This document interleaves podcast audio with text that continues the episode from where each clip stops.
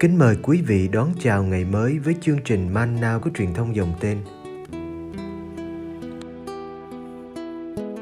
Chương trình hôm nay gồm có những mục sau. Trước hết là lời Chúa và suy niệm. Kế đến là hạnh các thánh. Bây giờ kính mời quý vị cùng theo dõi chương trình.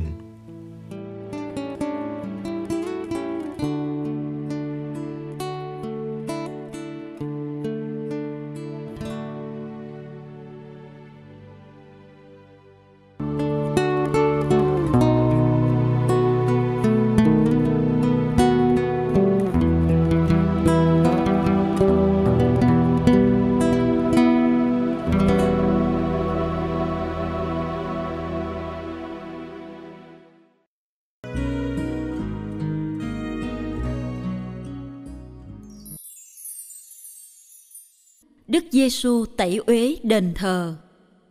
Do An chương 2 từ câu 13 đến câu 22. Gần đến lễ vượt qua của người Do Thái, Đức Giêsu lên thành Jerusalem. Người thấy trong đền thờ có những kẻ bán chiên bò bồ câu và những người đang ngồi đổi tiền. Người liền lấy dây làm roi mà xua đuổi tất cả chiên cũng như bò ra khỏi đền thờ. Còn tiền của những người đổi bạc người đổ tung ra và lật nhào bàn ghế của họ. Người nói với những kẻ bán bồ câu, đem tất cả những thứ này ra khỏi đây, đừng biến nhà cha tôi thành nơi buôn bán. Các môn đệ của người nhớ lại lời đã chép trong Kinh Thánh. Vì nhiệt tâm lo việc nhà Chúa mà tôi đây sẽ phải thiệt thân. Người Do Thái hỏi Đức Giêsu ông lấy dấu lạ nào chứng tỏ cho chúng tôi thấy là ông có quyền làm như thế? Đức Giêsu đáp, các ông cứ phá hủy đền thờ này đi, nội ba ngày tôi sẽ xây dựng lại. Người Do Thái nói, đền thờ này phải mất 46 năm mới xây xong, thế mà nội trong ba ngày ông xây lại được sao? Nhưng đền thờ Đức Giêsu muốn nói ở đây là chính thân thể người. Vậy khi người từ cõi chết trỗi dậy, các môn đệ nhớ lại người đã nói điều đó. Họ tin vào Kinh Thánh và lời Đức Giêsu đã nói.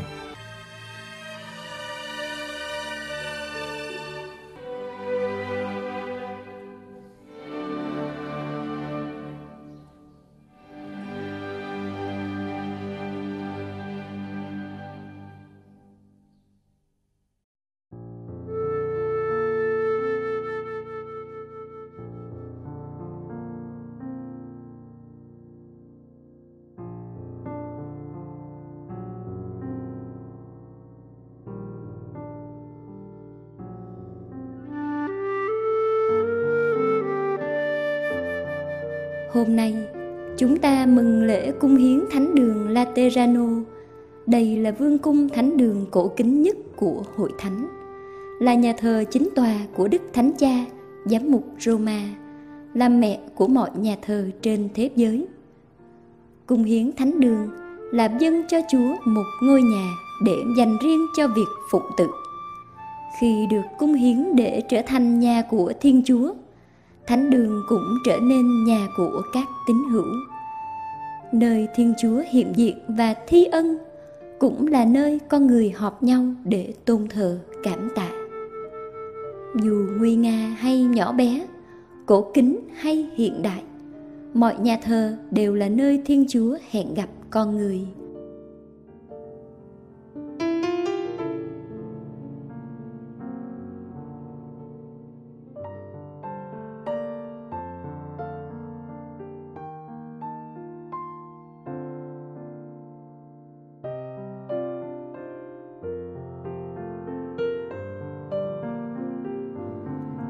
Hãy phá hủy đền thờ này đi. Nội ba ngày, tôi sẽ xây dựng lại. Đức giêsu không có ý nói đến đền thờ jerusalem. Ngài muốn nói đến chính thân thể ngài. Thân thể bị phá hủy và được xây dựng lại. Thân thể bị giết chết và được phục sinh. Đức giêsu phục sinh trở nên đền thờ của giao ước mới. Ai ai cũng được mời gọi bước vào đền thờ này chỉ nơi đây con người mới gặp được thiên chúa.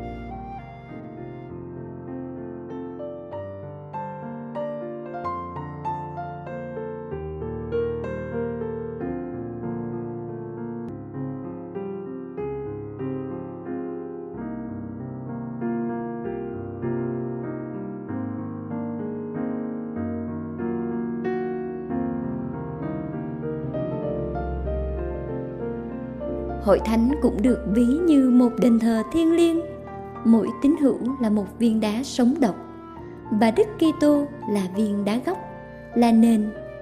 Thánh Phaolô không ngần ngại khẳng định, đền thờ của Thiên Chúa chính là anh em. Hơn thế nữa, Ngài còn nói, thân xác anh em là đền thờ của Thánh Thần. Như thế, cả hội thánh và từng Kitô hữu đều là đền thờ. Đền thờ chủ yếu lại không phải là những tòa nhà, có thể bị thời gian bào mòn, bị chiến tranh phá hủy. Đền thờ là những con người sống động đền thờ quan trọng nhất là con người đức giêsu phục sinh, một con người đầy tràn sức sống của thánh thần. Mọi đền thờ đều phải quy về đền thờ đó, không gắn kết với đấng phục sinh và thánh thần của ngài, chẳng đền thờ nào là đền thờ thực sự.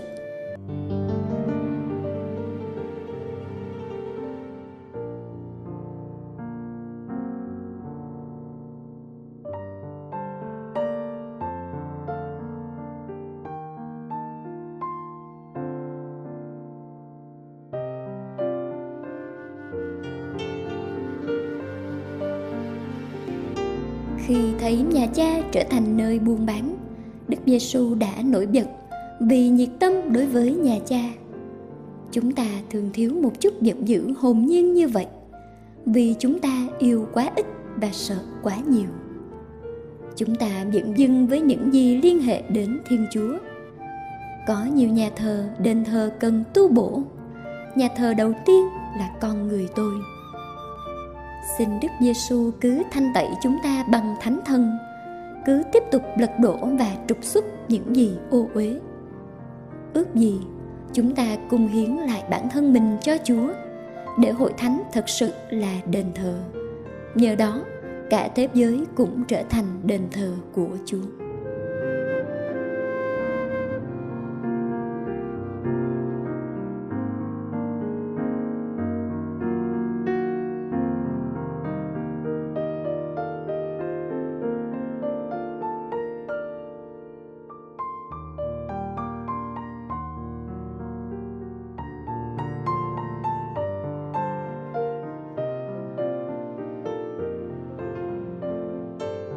Lạy Chúa Giêsu.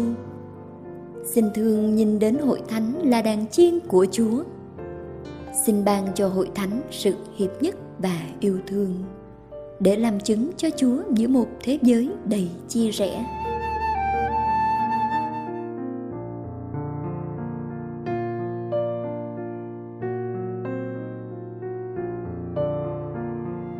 Xin cho hội thánh không ngừng lớn lên như hạt lúa xin đừng để khó khăn làm chúng con chùng bước. Đừng để dễ dãi làm chúng con ngủ quên. Ước gì hội thánh trở nên men được vùi sâu trong khối bột loài người, để bột được dậy lên và trở nên tấm bánh. Ước gì hội thánh thành cây to bóng rợp, để chim trời muôn phương rủ nhau đến làm tổ xin cho hội thánh trở nên bàn tiệc của mọi dân nước, nơi mọi người được hưởng niềm vui và tự do.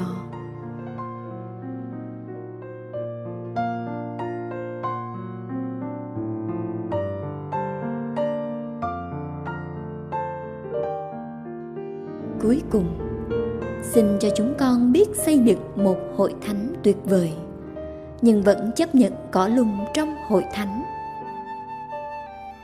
ước gì. Khi thấy hội thánh ở trần gian, nhân loại nhận ra nước trời ở gần bên. Amen.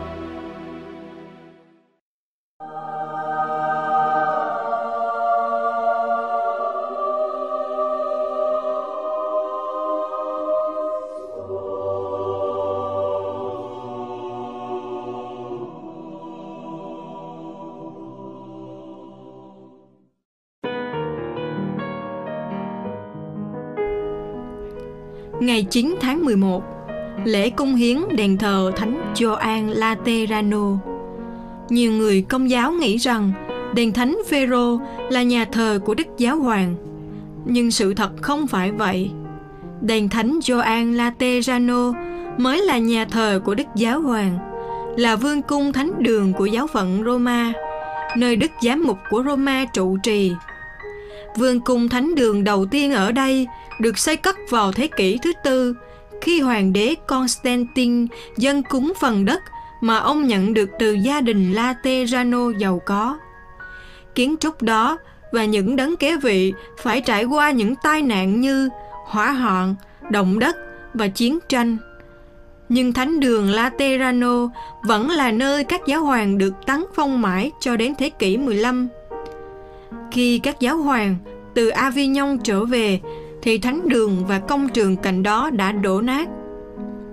Thánh đường hiện nay được xây cất vào năm 1646 theo lệnh của Đức Giáo hoàng Innocente X, là một trong những thánh đường uy nghi nhất ở Roma.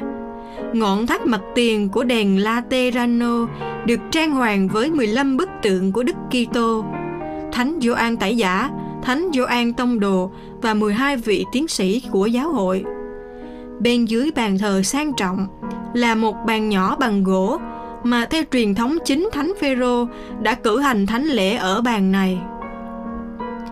Lời bàn không như lễ kỷ niệm các nhà thờ khác ở Roma, như nhà thờ Đức Bà Cả ngày 5 tháng 8, nhà thờ các thánh Phêrô và Phaolô ngày 18 tháng 11. Lễ này là một đại lễ. Việc dân hiến nhà thờ là một đại lễ cho toàn thể giáo dân trong giáo xứ.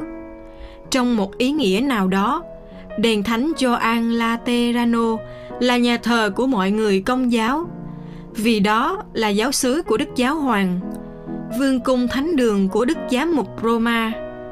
Nhà thờ này là mái nhà tinh thần của tất cả những ai thuộc về giáo hội.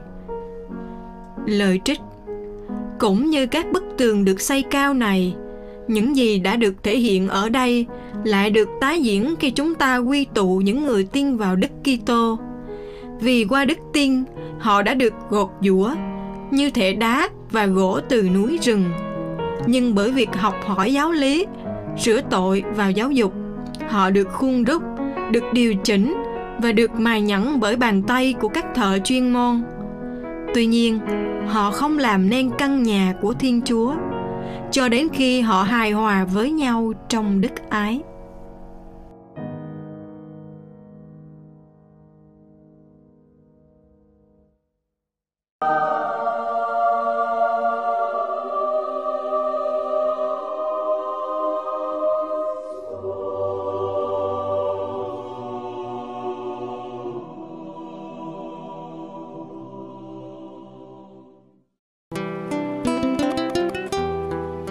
Cảm ơn quý vị đã theo dõi chương trình. Kính chúc quý vị một ngày mới tràn đầy niềm vui và ân sủng của Chúa và mẹ Maria.